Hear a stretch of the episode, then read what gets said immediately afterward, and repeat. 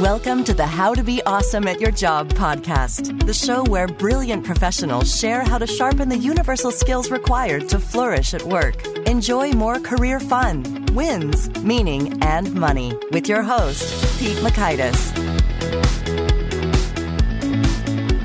Hello, and thanks so much for joining us here for episode 294 with Todd Henry. This is really fun because I've seen Todd Henry's name and podcast many, many times in the iTunes rankings, and he's a champ. Accidental Creative, it's been going for 13 years, and he just has loads of insight that comes from true experience. So you'll learn one, why bounded autonomy produces the best creative results. Two, the right and wrong way to provide feedback on creative output. And three, how you may be subtly eroding trust. So if you'd like to check out the show notes or the transcript or the links to items that we've referenced, it's over at awesomeatyourjob.com slash ep294. Here is Todd's story. Todd Henry teaches leaders and organizations how to establish practices that lead to everyday brilliance. He's the author of four books, The Accidental Creative, Die Empty, Louder Than Words, and Herding Tigers, which has been translated into more than a dozen languages. And he speaks and consults across dozens of industries on creativity, leadership, and the passion for work. His book, Die Empty, was named by Amazon.com as one of the best books of 2013. And his latest book, Herding Tigers, is about what creative people need from their leader and how to give it to them. So thanks to Todd for sharing some time with us, and thanks to our sponsors. Check them out. Here is Todd. Todd, it's great to have you on the How to Be Awesome at Your Job podcast. It is great to be here, Pete. Thanks so much for having me. Well, I think we're going to have so much fun. I have seen your podcast, The Accidental Creative, again and again and again in the iTunes rankings that I probably check more than I should. So, so here we are talking to to the man behind the the brand well, it, yeah, I'll tell you, it's having been podcasting for a very, very long time. You I know how hard it is to build an audience. I know how hard it is to create something that so many people find valuable. And so, kudos to you because you have really climbed the top of a very difficult mountain and have stayed there for a very long time. So uh, that's a testament to the value that you're providing to the audience. That, oh, that shucks. Well, flattery is always a great start, not, Todd. and that was not planned, by the way. That was we didn't talk about that in the pre-show. That I was going to do. You're going to compliment me, and then I'm going to. well, let's go back in time a little bit. Speaking of large audiences, you mentioned that once you were a country singer full time and you had an Oh, audience as large as 40,000 people. Okay, I think we're done here. Okay, this has been crazy. No, yeah. So I actually, as I now call it, it's funny. I call it with my kids. I call it my misguided twenties. Right. This was like 25 years ago now. But yeah, I actually toured as a country musician, uh, singer, and we played like West Coast, Bakersfield, like Buck Owens, kind of you know, really sort of rowdy, honky tonk kind of country music. It was really fun. For a number of years, we got to open for some great bands. And one time we got invited to play at this festival over in, uh, I think it's called St. Clairsville, Ohio. It's called, get ready for this, it's called Jamboree in the Hills, right? And somebody told me there were like 40,000 people there that day. It was really amazing. It was like, seriously, I've never been in a situation before where it was like, you know, people as far as you can see. I speak at events now and do all kind. I've never seen a crowd like that before. It was literally like they, I hear the phrase "a sea of people." It was literally a sea of people. Like I couldn't even see the end of the people. So that was that was really fun. It was a great experience. And then you know, like so many of those kind of stories, you know, I met a girl and Oh. realized that maybe the music business wasn't necessarily uh, going to be a long term thing, and uh, ended up choosing gainful employment and marrying an amazing woman, which is uh, has absolutely been the right the right course of action. So 25 years later, here I am, and that's it. That's my life story. Oh, that, is good. Well, the, the thing is, with, with meeting an amazing woman, you have so much more fodder for your country songs. Yeah, that's right. That's true.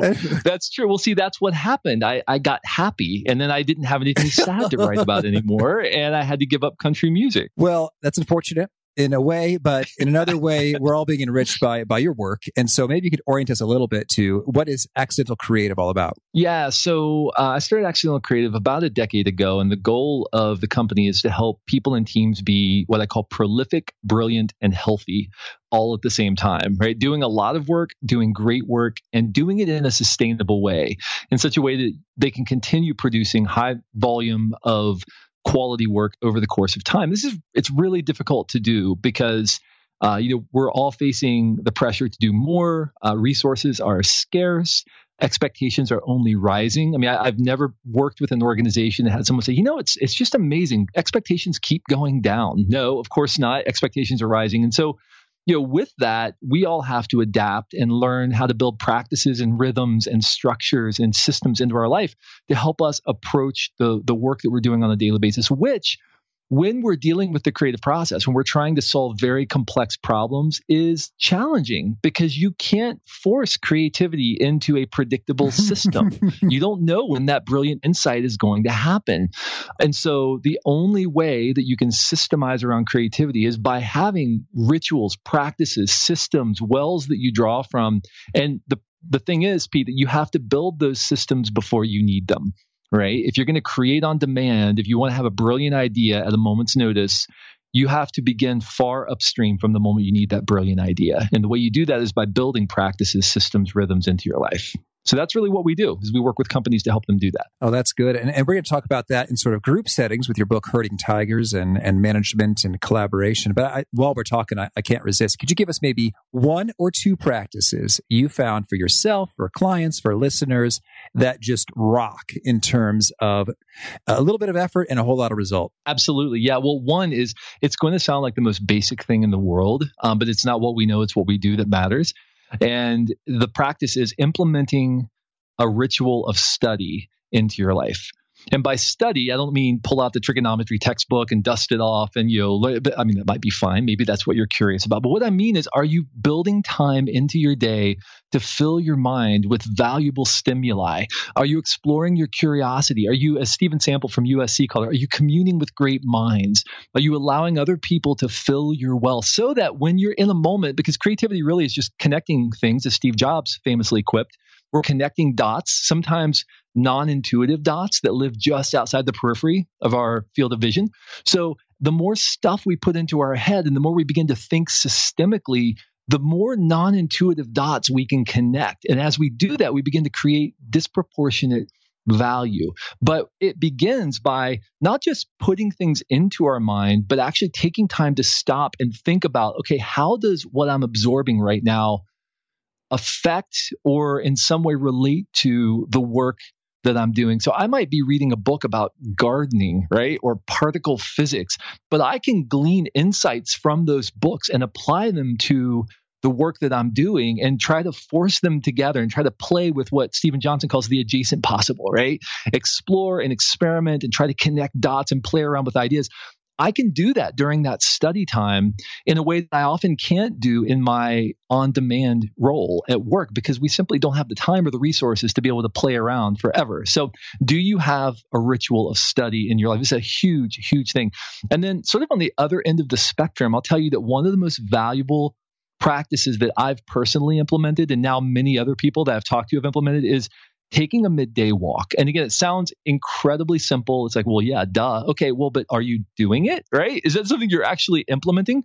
And what this does for is it gets us out of our environment. Often, when I'm trying to generate ideas with teams, I'll send them on what I call a stimulus dive, which means I want you to go out into the environment. I want you to go out into the neighborhood around this office building or whatever, wherever we happen to be.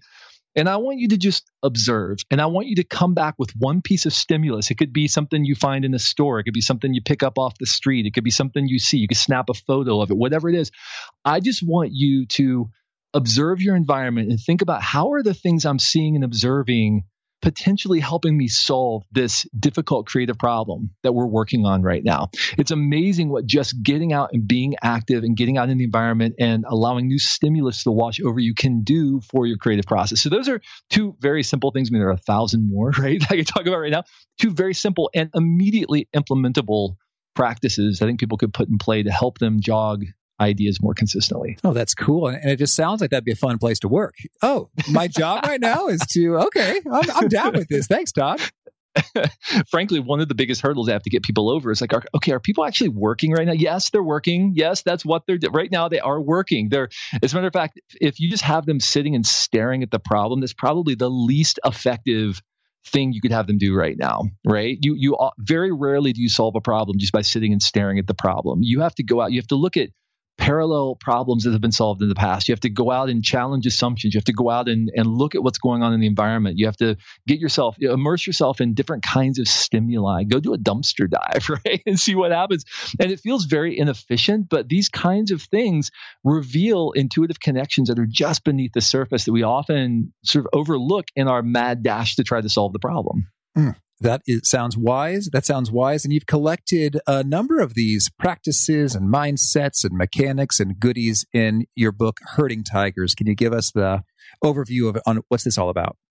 Yeah. So for many years, you know, I like creative teams and I would always hear this phrase, and you've probably heard it too, Pete, that leading creative people is like herding cats. Yeah. And every time I heard that, it took everything I could. I mean, seriously, not to punch the mm-hmm. person. I am not a cat. Because, How dare you? well, because you know what's implied by that is that creative people are flighty, that they have no discipline, that they just bounce from thing to thing, that they think they're the center of the universe, they're egomaniacs. I mean, that's really, I think, what is implied by that. And one time I was speaking at a conference and I just came out of my mouth. I said, how many have heard this phrase that leading creative people is like herding cats? And you know, all the hands went up and I said, it, they're not, it's not like that at all. It's actually more like herding tigers. These are powerful, majestic creatures capable of great beauty one moment and then turning around and ripping you to shreds if you're not led properly, right?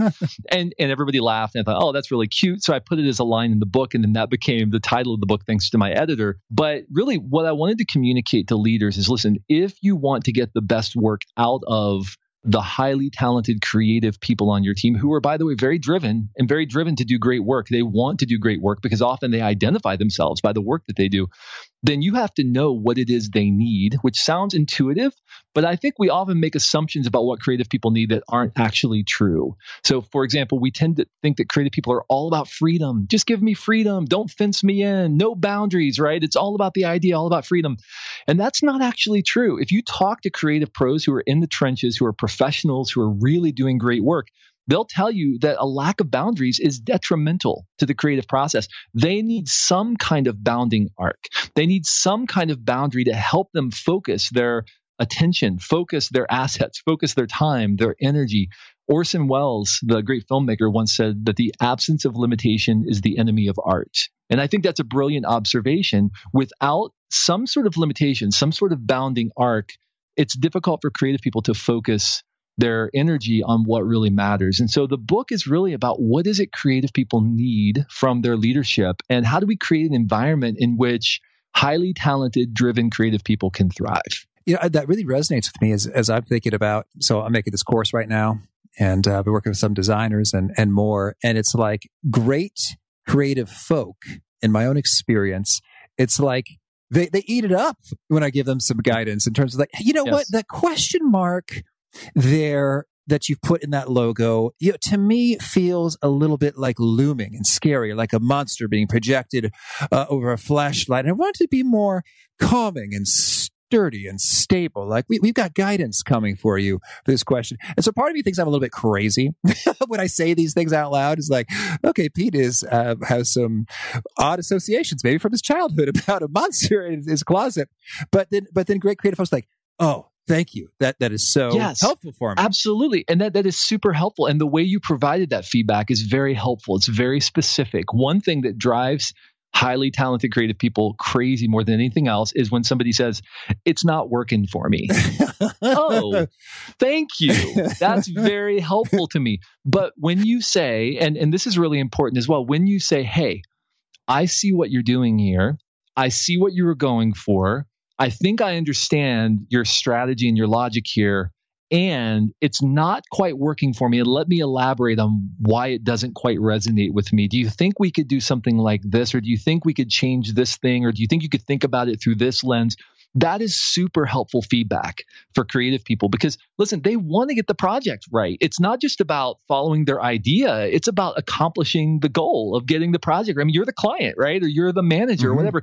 They want to please you, they want to do what satisfies your objectives. But they need very specific feedback and they need to understand that you see them and you see what they're doing and that you care about the thought that went into the project. When you just go up to someone and you say, Well, it's not working for me, basically what you're doing is you're discounting the last three weeks of their life. you're saying, like, That's not working. What, what else you got for me? Okay, not helpful. Um, and so I would just as encouragement to you, Pete, the way that you offer that feedback, being very precise about what you like and what you don't like, that's exactly what creative people need from you in order to produce their best work. Good, good. Well, I, sometimes I wonder or worry, like, am I driving this person to the edge of their sanity? Like, ah, this guy, listen to, you know, but, uh, so thank you for that uh, affirmation yes. that, that is indeed helpful as opposed to pushing people to uh, a breakdown of sorts.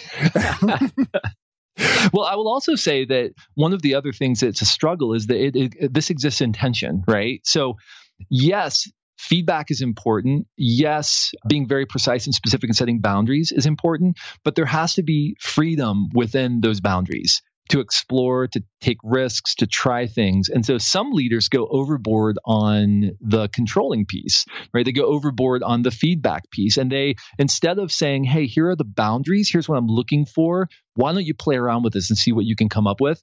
Instead, they say, I want you to make a video for me that does this and this and this. And here's the look I want. And here's an example of something that's just like it. Now go make it. Well, that's not very motivating either because there's no challenge there. Yes, there is stability for the creative, but there's no challenge there for the highly talented creative person. And so what they're going to do is basically just say, okay, well, just tell me what to do. That's fine. Just tell me what to do. And you're not going to get the best work out of them. You know, you're not going to get the blessing of their intuitive perception, that connection, their years of experience, because you're basically tell, telling them what to do. So, what we're aiming for is a bounded autonomy, freedom within boundaries, and then frequent checkpoints in which you give feedback, like you gave before, which is beautiful. It was wonderful feedback. That's exactly what you need. Hey, here's some feedback. Now, why don't you go work on it within these rails? Then you check back in and say, okay, we're getting closer now. Let me give you a little bit more feedback. Now go work on it. Great. And that's what a healthy creative process looks like. That is well said. Thank you. And so if, if folks are, are making the leap associated from, you know, they were doing the creative making of stuff and, and now they're beginning to do some management of, of folks who are doing that for them or for the team you know what are some of the the key mental shifts uh, adjustments that need to go down yeah this is a real struggle it's it, i love it how you say the, the mental shifts or the i call them in the book the mindset shifts right that you have to make when you transition from maker to manager. Listen, when you're early in your career and you're making work, you're a tactician. And again, I, when I say making work or I say creative people, we're we're all creative as a function of our job. We have to solve problems. Creativity is solving problems. It's what we do every day. So if you have to go to work and solve problems every day, this applies to you. You are a creative professional. But when we go to work and we do something functionally, so if we're performing a task, we're producing some kind of work, and basically we're accountable for making sure that that work is great. That's our job, and we produce a result or a product or whatever it is um, at the end of the day, we measure our success as a maker by how great the product is. And so I can draw a very direct line between my efforts and the end result. And I can say, I made that. That's how I define myself. You know, and so for example, in the world of agencies, creative agencies, which is where I spend some of my time, a designer can define themselves as a brilliant designer. They become known for their work. They have a style. They have a thing that they do. Maybe if you're a, a, salesperson, you have a specific way that you approach sales, specific way that you approach relationships, and you become known as the person who does that thing. That's what you're known for. You're the closer. You're the person who can get the result, which is great. But the moment you transition from maker to manager, you have to make a couple of significant shifts in how you think about it because you are no longer defined by the work you do. You're defined by how you lead other people who are doing that same work, which is a difficult transition for people to make who have defined themselves their entire career as a person who does a thing. Okay, well, if I'm no longer defined as a person who does a thing, who makes a thing, who uh, manages a relationship, whatever that is, if that's no longer me, how do I define myself? as a leader. Who am I anymore? I don't even recognize myself, right? Because, which is why many leaders, when they first transition to a manager role, default to control. They default to clamping down, to stepping in, to doing the work for their team because they think I can do it better than my team members can. I've been doing it for five years. I know the job better than they do. So I'm going to step in and make sure that the job is done the way it needs to be done. But there's a problem with that. And the problem is you're not giving those people the chance to grow, to take risks, to develop their skills. And over time, your entire team's sphere of influence and their capacity never grows beyond your direct sphere of involvement. And you're going to train your team just to stop and think, okay, you know what? Just tell me what you want me to do. I'm just going to wait for you to tell me what to do. That's what you're going to train your team to do. And you're not going to retain people with a lot of potential, highly talented, creative people for very long if that's your mindset. So you have to transition from a mindset of control, which is all about getting the work right now, to a mindset of influence, which is I am going to lead you and guide you and provide that bounded autonomy for you, give you a chance to play and take risks and try things eh, with frequent checkpoints. And I'm going to check in with you and make sure that you're on course but I'm going to give you the freedom to experiment and play and develop your skills so that the capacity of our team is growing over time beyond the sphere of my direct involvement. And that's a really difficult thing, Pete, for leaders to do because they have been defined by the work they produce. You would think that when you get promoted to a managerial role, you would think, oh, hey, I've arrived, right? Now I've got, you know, the, the egos kicking in and all of that. But for a lot of people, there's a, a bit of an identity crisis that happens because who am I now? How do I define myself? So we have to define ourselves as people who lead by influence, not by control. Well said. Well said. And and so now I'm curious when it comes to the the influence and control point. A lot of listeners have shared that you know they don't even they don't even have the option of control, right? They, they don't actually have direct reports that they have the the power to to reward, to review, etc. And yet you know, within their their sprawling matrixy whatever organization, you know, they need to to be persuasive and, and influential and, right. and have folks indeed uh, produce uh, something and, and and something good. So I'd love it if you have any sort of special prescriptions for being influential in that space and, and getting things done and, and getting things done brilliantly. Absolutely. Well, first of all, you have to prove yourself as competent, right? That's the baseline for any level of, of influence in any setting is, you know, if, if you're not doing the work, if you haven't shown yourself capable of doing the work, no one is going to respect you. So when I say stop doing the work, as you know, when you transition to, to being a maker, that implies that you have actually proven before that you can do the work, right? that you're, you're stepping back from it. But the main thing with regard to leading by influence is it's really important. We talked earlier about making sure that you understand what drives other people. Leading by influence is letting other people know what drives you. It's letting them understand your leadership philosophy. What is it that you expect from other people? How do you think about work? What are the battle lines that you draw, right, when it comes to how you do your job and how you uh, interact with other people? So, for example, uh, you know, it's really important that other people understand how you define what quality work looks like that can be such a subjective thing. So you need to communicate to the people around you hey, when you come to me with something, here's how I measure whether this is good enough or not. Here's how I measure whether an idea is right or not. Here's how I believe conflict should be handled. Let's talk about that philosophy of how conflict should be handled. Should be handled individually, should be handled should should I be involved every time there's conflict, right? So uh, it's important that you communicate to other people. There has to be some overriding leadership philosophy or point of view that you're communicating to other people so that they understand how to interact with you and they understand how you're making decisions uh, and they understand the guiding philosophy that is informing your personal choices and interactions with them. There was uh, an Australian businessman who once told uh, author Tom Peters that he basically had a very simple leadership philosophy, and it was I want to reward excellent failures and punish mediocre successes. Which means if you succeed in a very mediocre way, I am going to punish you because that's not what we're aiming to do here. I expect you to take risks and try things. And if you fail, but you fail in an excellent way because we've learned something, because you've learned something, you've developed a skill, you've given us a head start in our competition, even though we failed in some way, great, you will be rewarded for that.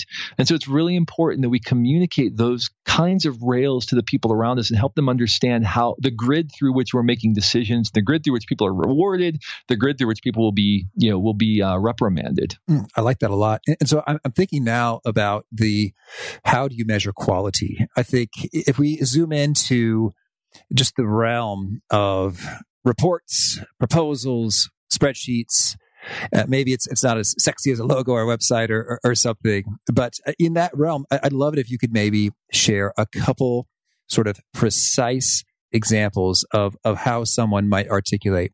This is what I expect from an outstanding write up sent to me. Yeah. Oh, that's that is a great question. It, I, again, part of the challenge is that quality is, and it's right there in the word, it's qualitative, right? it's part of the challenge. So, what is quality in one circumstance may not be quality in another circumstance. It just totally depends on the objectives, depends on the client.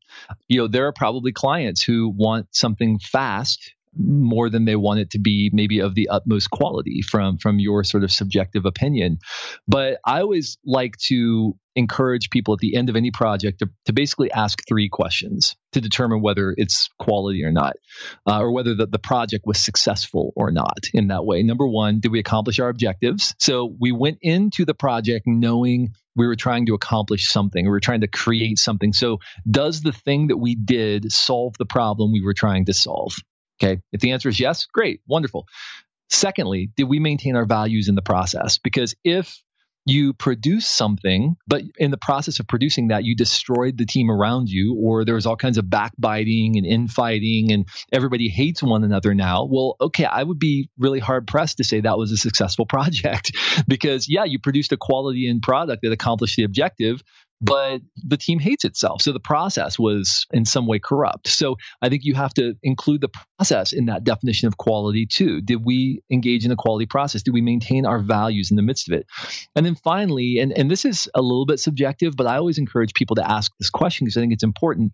Are we poised to do it again?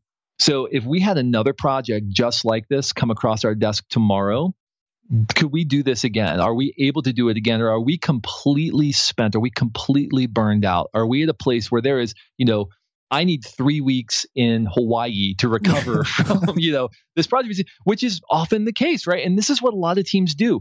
They sprint, sprint, sprint, sprint, sprint, sprint. And it's like, okay, we're just going to climb this mountain. Once we get to the top of this mountain, we're going to be good. And they get to the top of the mountain and everybody's like, okay, okay. And then they get to the crest of the mountain. They look over and there's another bigger mountain right in front of them that the leader's like, okay, let's go take that one. And people are like, are you kidding me? You told me this was the mountain we had to climb. And now there's a bigger one in front of us. So I think we always have to ask ourselves, are we poised to do it again? Can we continue producing work at the rate that we're producing this work, or are we going through cr- cycles of crash, burn, refresh? I think that has to be included in the definition of quality and excellence as an organization in order to continue producing work, to be prolific, brilliant, and healthy over the long term. I like that a lot, and it's resonating. And I'm thinking about my own exhaustion. like, hmm, what what needs to change here? Is it is it more help? Yeah. Is it just a clearer sense for how long things actually take? Because I've never used those tools before, and it takes some time to learn those tools, even though they say it's supposed to be really easy uh, when they on the sales page of the website. Sure, absolutely. Well, and and this is okay. So this gets sort of to the issue of trust, right? As a as a leader, you will lose your team if you do that. If you're not being realistic with them, if you're not painting a clear picture of what's going to happen, when it's going to happen, what's expected of them, if you say things like, well, let's just get through this and then we're going to have a couple of days break. And then you, you get to the end of the project on a Friday and you say, actually, I need you guys to come in this weekend because, you know, blah, blah, blah, blah, blah, whatever. Uh, you like office space, right? Yeah, I'm going to need you to come in this weekend. Yeah. You're going to lose your team. You are going to, now you won't lose them immediately they'll show up, they'll do their job begrudgingly, but they're not going to be engaged. And I guarantee you they're going to be looking for other jobs before too long if that happens very frequently because you know, most leaders don't blow trust in the big ways. It's not, you're not overtly lying to your team. You're not overtly underpaying them. You're not overtly doing things that are causing dissension and all of that. It's the little things that cause us to lose trust. And trust is the currency of creative teams. You cannot function as a creative team without trust because trust is what enables us to take risks. Trust is what enables us to collaborate even when we disagree with an idea. I trust you enough that I'm willing to go your direction because I believe, I trust that you have my best interests in heart. I'm willing to do that. And if we begin to forfeit trust, we forfeit everything as a creative leader. Well, I would love to hear a few little examples of how trust gets eroded that might really strike home and cause people to look themselves in the mirror and go, uh oh. All right. So I'm, I'm going to give you, I'll give you one very quick story. So I live in Southern Ohio and a couple of years ago, there was a bear spotted in southern Ohio, which is an anomaly, by the way. And I'm not sure where you're based, but like we don't really have bears around here, you know? So uh, my kids were freaked out. They're like, "Oh my gosh, there's a bear in southern Ohio!" Like they're envisioning this bear, like you know, climbing up the wall of our house and sneaking into their room and eating them in their sleep. You know, and I'm like, "Listen, listen, listen. That bear is like hundred miles from here. I live in Cincinnati, right? It's like, okay, the bear is like hundred miles east of here. It's out in the woods. Like that bear has no interest whatsoever in coming into the city. Like that bear is perfectly happy. It's going to make its way back over to Kentucky where it belongs. It's going to be fine. Everything's good. Don't worry about the bear. You're never going to see that bear in a million years." Uh-huh. Two weeks later, Pete, two weeks later, I pull out of my driveway. I turn right. I go down to the bottom of the hill, and there's a news crew camped out at the bottom of the hill, right down the block from our house. And so I roll down my window and I say, Hey, what's going on? They say, You're not going to believe this. About a half hour ago, two joggers saw the bear run into the creek across the street, a block from my house, Pete. the bear was in my neighborhood. The bear was literally in my backyard. The bear that I had promised my kids, oh, it's 100 miles away. There's no way you're ever going to see that bear, was in my neighborhood. Over the course of the next two weeks, that bear was seen basically in every place we go restaurants. It was in the trash at some of the restaurants we eat at. It was seen uh, in the trash of like some of our neighbors, was running around the neighborhood neighborhood. People saw it running in the moonlight all around our house. Let's just say that dad lost a little bit of credibility with the whole bear thing with the kids. For like three months after that, it was like, now, dad, is this really true or is this kind of like the bear thing? Right. So, not a good thing, but uh, super cute, cute story. Not cute for dad, but cute for the kids. But we do this as leaders all the time.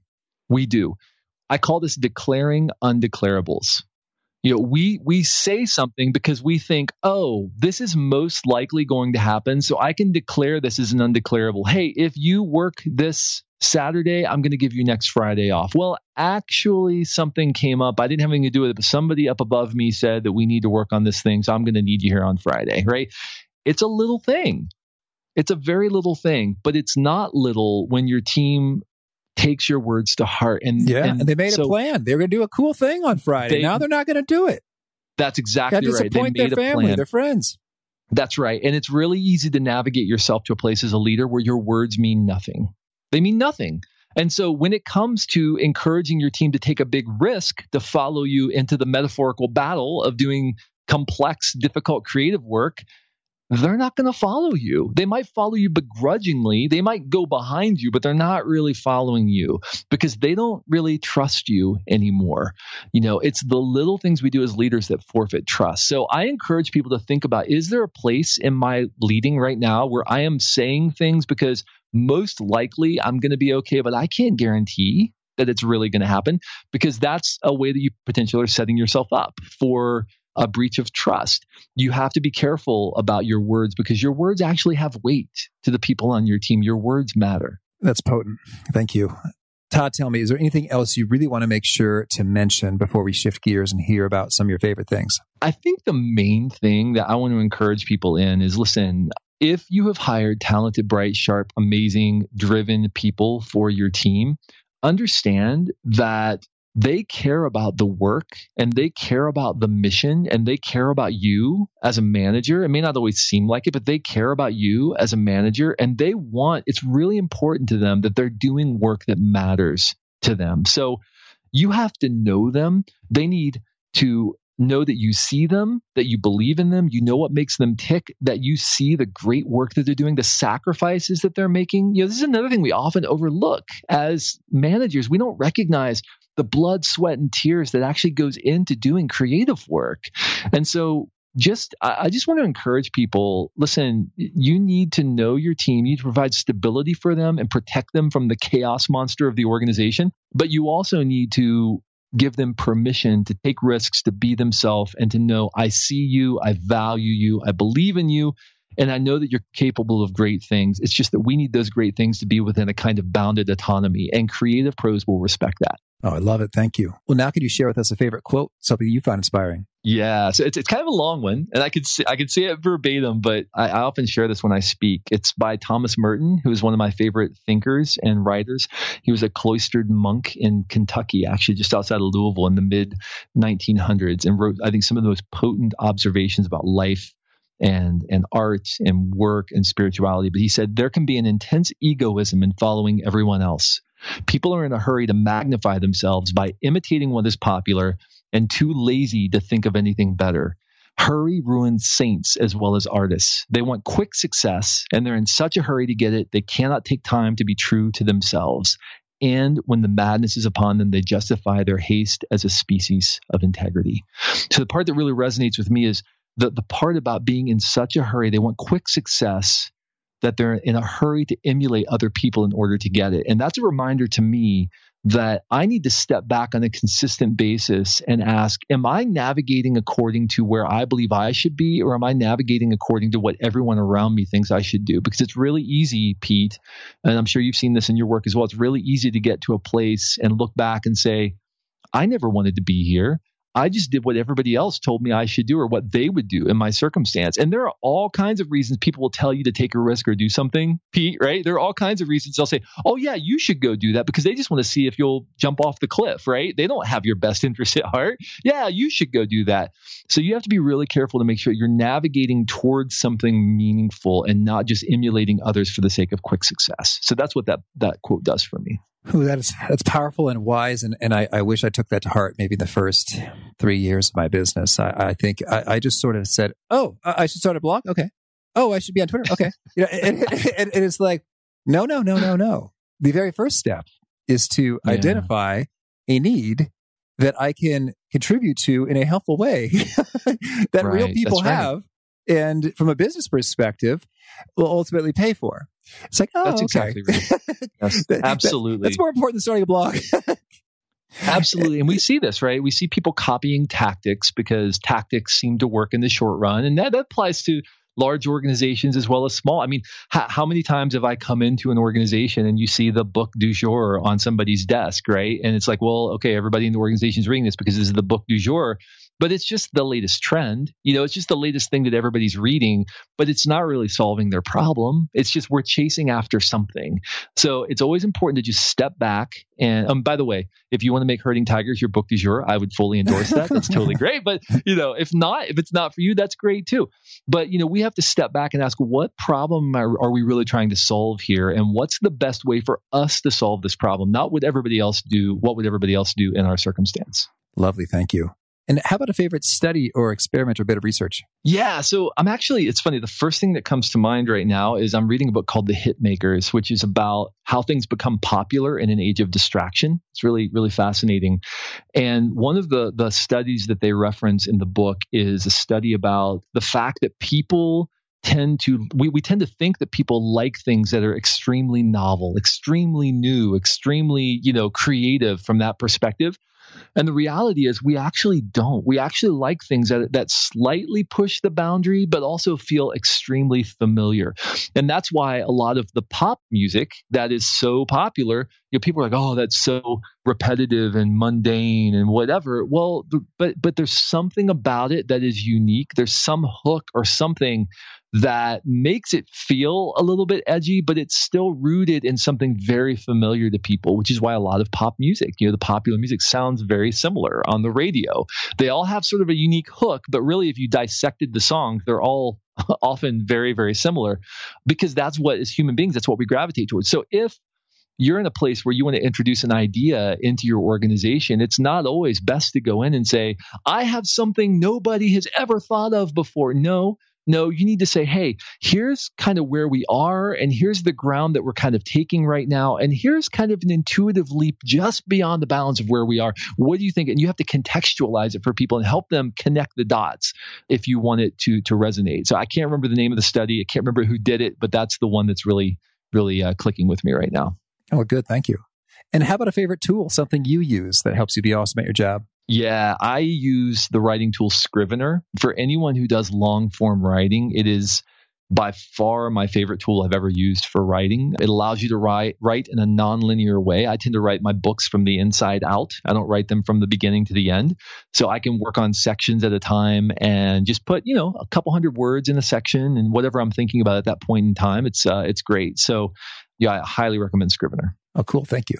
And how about uh, a particular nugget something that you share that really seems to connect and resonate for people? Yeah, the you know it's funny the one that gets shared so often on Twitter, like every day there are probably 50 or 60 people that share this is don't let your rituals become ruts You know, I think I, I, spend so much time talking about rituals and building rituals into your life, but it's really easy to allow the ritual to become the objective. You know, I always tell people, listen, your systems in your organization exist to serve you, not the other way around. You don't exist to serve your systems. People think systems are set it and forget it. They think rituals are set it and forget it. You know, well, we have a recurring meeting every Monday. That's what we do. Really? Uh, how long has it been since that meeting's felt extremely productive for your team? So I would just encourage people to look at all the rituals, the systems, the methods, the things that are going on in your life and consider have any of these rituals become ruts for me? And do I need to shake them up and do something different to jog my creative self? Mm, I like that. Thank you.